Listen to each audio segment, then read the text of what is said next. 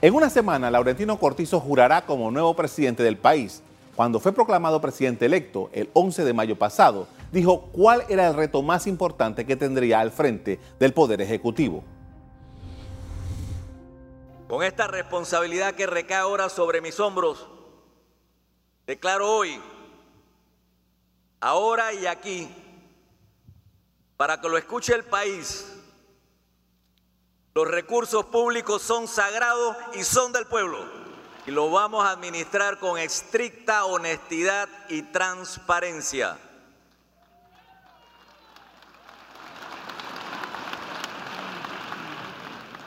Que la corrupción esté donde esté, tenga el nombre y la cara que sea, que sepan que tenemos un compromiso y un código de conducta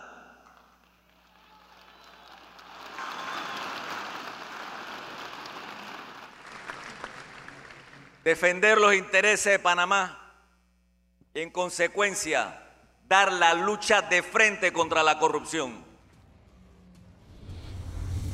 En Panamá tenemos varios lustros discutiendo la necesidad del combate a la corrupción en la esfera oficial.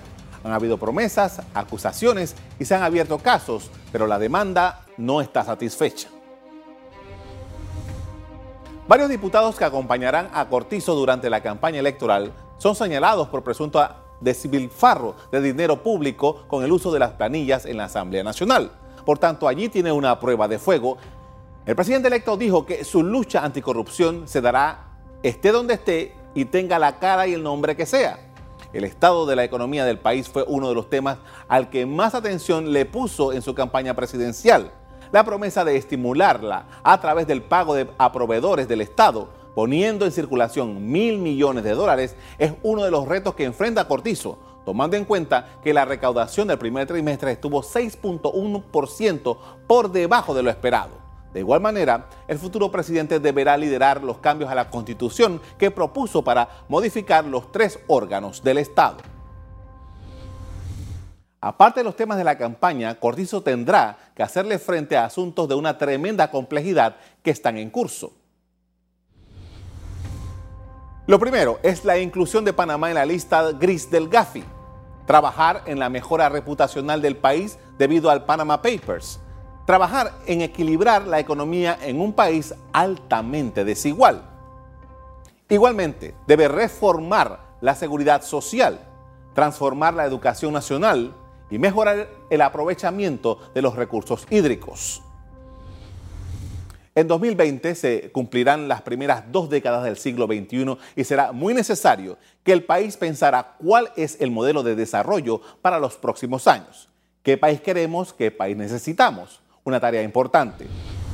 Nos acompaña Julia De Santis, presidenta del Centro de Iniciativas Democráticas, con quien vamos a conversar sobre el futuro del gobierno de Laurentino Cortizo. Buenas noches. Hola, buenas noches. ¿Cómo estás? Gracias por invitarme. Encantado de tenerla acá. ¿Cuál sería de su perspectiva lo, prioritario, lo que debería tomar en consideración el próximo presidente dentro de las millones de cosas que tiene por hacer? Mira, cuando, de mi punto de vista, eh, cuando tú asumes una responsabilidad, tú tienes que tener tus objetivos claros, digamos, a grandes rasgos. Y después, digamos, ya de ahí caen todos los demás.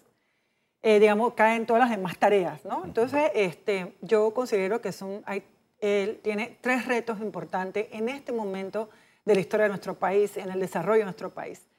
El primero, que para mí es el fundamental, es fortalecimiento de la institucionalidad. Ese, eso no es un tema que, que yo me he inventado, sino, eh, eh, digamos, que hace, es una, eh, un requerimiento, una, petición que, que, se ha hecho durante muchos años, los gremios, la sociedad en general, eh, de, hecho, hace pocos días eh, se publicó el Informe Nacional de Desarrollo Humano, Panamá 2019, y vuelven a hablar de la institucionalidad. O sea, es un tema que se viene eh, llevando desde hace muchos años. Pero esa institucionalidad tiene que ser una institucionalidad inclusiva, donde puedan participar la mayor cantidad de personas, donde los intereses se vean expresados. Porque a veces tú puedes tener instituciones fuertes, pero que que sirvan para, una, para un sector de la población o para unos intereses específicos. ¿Me explico? Entonces tiene que ser una, una institucionalidad inclusive. Inclusive, eh, de ahí caen, eh, de, los subpuntos de ahí son, por ejemplo, eh, la educación, por ejemplo, el tema de salud, de que la salud le llegue a todos, el tema muy importante del seguro social. Realmente son temas que pues, preocupan a la población y que afectan y van a afectar el futuro de todos nosotros. ¿no? el tema de género es un tema, el tema, la participación de la mujer en, la, vida, en la vida pública, ya sea a través de la, eh, eh, ya sea en la participación electoral, ya sea en, en, las empresas, tanto privadas como públicas. Es decir, darle seguimiento al tema de género que, se, que sí se ha venido desarrollando en los últimos cinco años. Ahora, una pregunta antes de continuar. Con, sí, como claro. Porque, porque me llama la atención las cosas que usted está diciendo, que son planteamientos de cosas que no son físicas. Nosotros hemos tenido por largos años en Panamá eh, gobiernos que han estado ejecutando obras. Y los presidentes, cuando eh, están en ejercicio del poder, dicen, las obras, y aquí están mis obras, y estas son las obras. nosotros hemos llegado a pensar en Panamá que un presidente exitoso es el presidente que hace obras. Entonces, aquí estamos hablando de género, estamos hablando de institucionalidad, estamos hablando de educación, cosas que no son obras físicas gastando millones de dólares. Una perspectiva totalmente diferente de lo que debe ser un país, ¿no? Claro. Bueno, lo que pasa es que las obras, como Dios, son físicas y tienen una razón de ser, porque la infraestructura son, el desarrollo de infraestructura es parte de la, del desarrollo del país. En la medida que tú, eso está de que te he estudiado, que en la medida que tú inviertas en infraestructura, es plata que tú estás invirtiendo en el desarrollo del país, definitivamente. Pero si tú inviertes en infraestructura, pero no en las instituciones, no en la institucionalidad, no en los que van a ejecutar o lo, que se va a hacer con esas obras. Por ejemplo, te voy a poner un ejemplo muy claro. Eh, hay un montón, o sea, en la época de, Martinelli se hicieron muchos centros de salud, eh, inclusive hospitales, y, pero como no se fortaleció la institucionalidad, no se llamó a concurso, no se verificó si esos hospitales eran importantes o necesarios.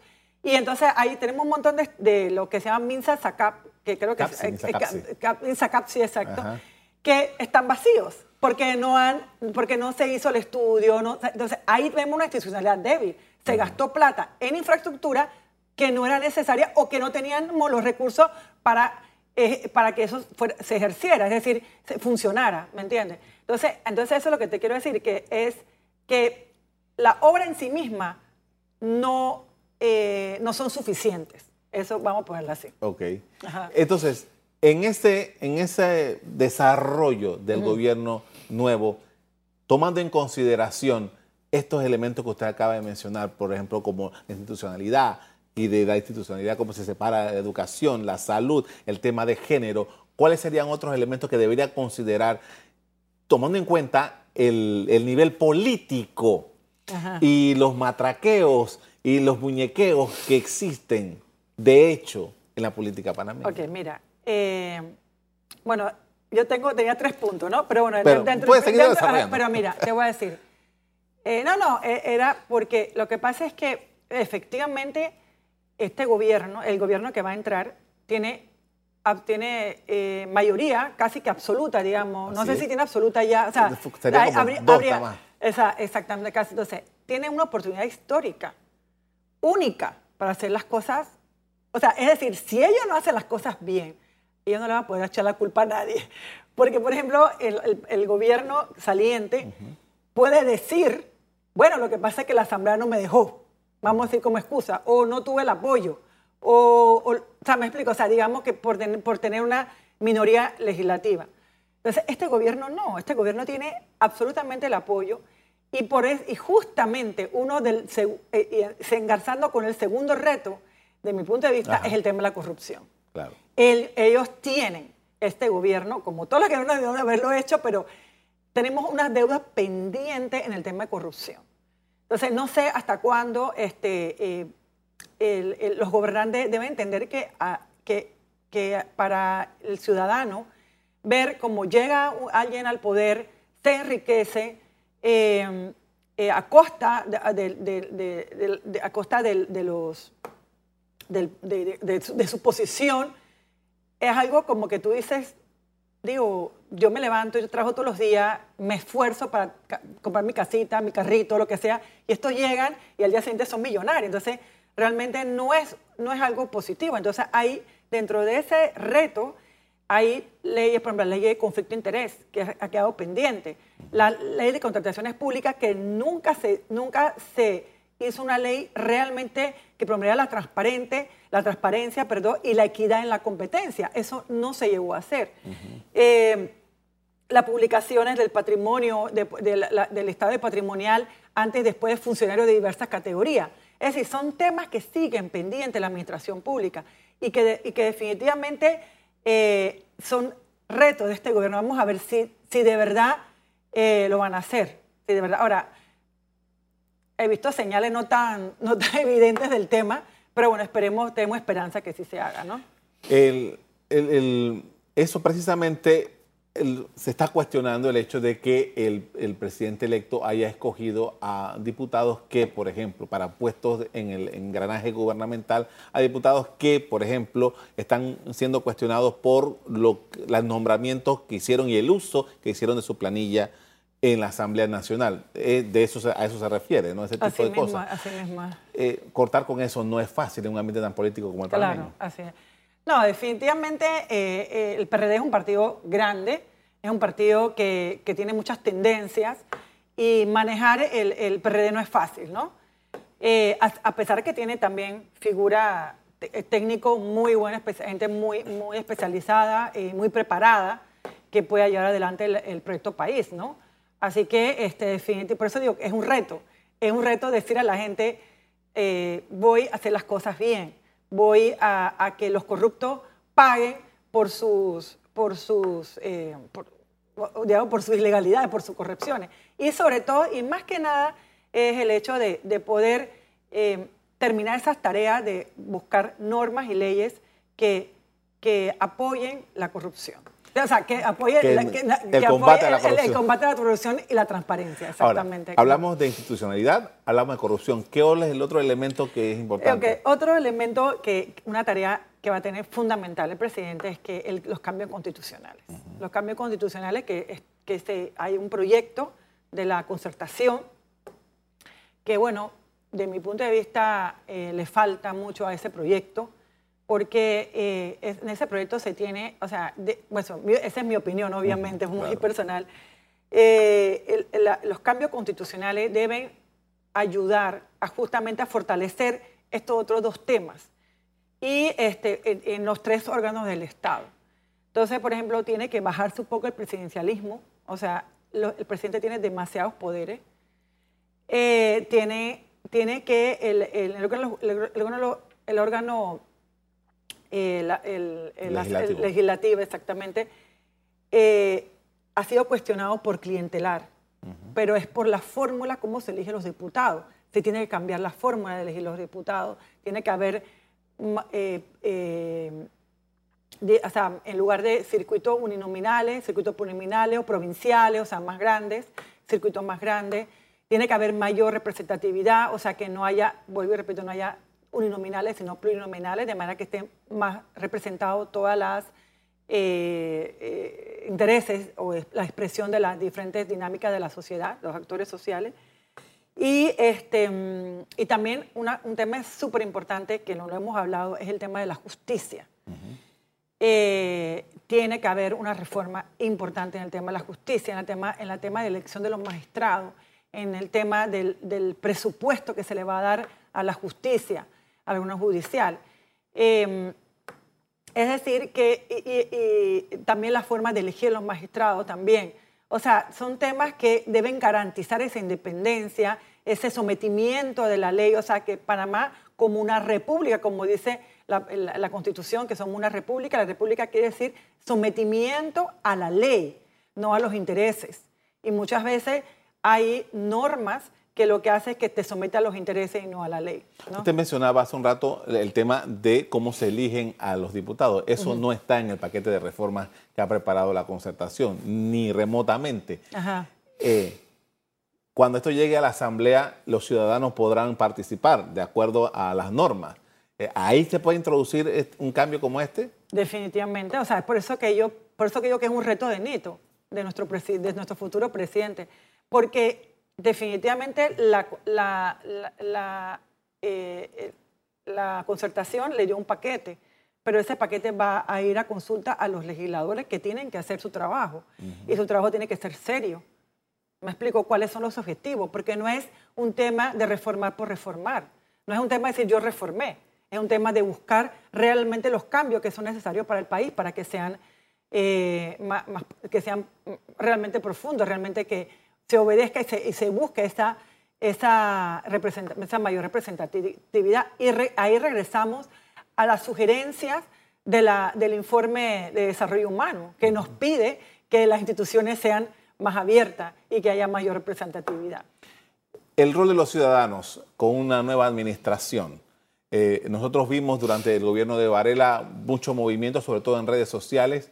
Se activó el tema del no a la reelección, funcionó como un movimiento espontáneo.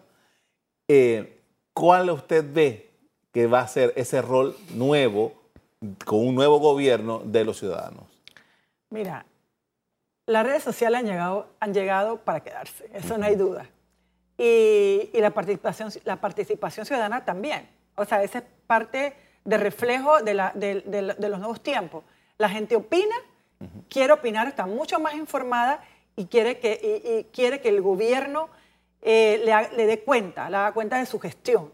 Entonces, yo creo que el ciudadano va a seguir teniendo un rol importante eh, a través de las redes, a través de la participación, y es necesaria esa participación porque son el balance, eh, como siempre se, ha dicho, siempre se ha dicho en todas partes, que no le estoy dando un cheque en blanco al gobierno. Y sobre todo en el caso de Benito, que él ganó con un 30 y, ¿cómo es? 33%. O sea, estamos como en la época del toro que la gente le cuestionaba su legitimidad. Entonces, no es que estemos cuestionando la, legitimidad de su elección, que es cierta, pero definitivamente hay, e, e, ese, ese 33% expresa que hay un 67% eh, que en verdad no votó por él. Y, no es que, no es, y, por lo tanto, que expresan otros intereses. Eso es lo que se tiene que tomar en cuenta. Ese 67% expresan otros intereses que se tienen que tomar en cuenta porque es democracia. Es democracia. Perfecto, le agradezco mucho. ¿Cómo no?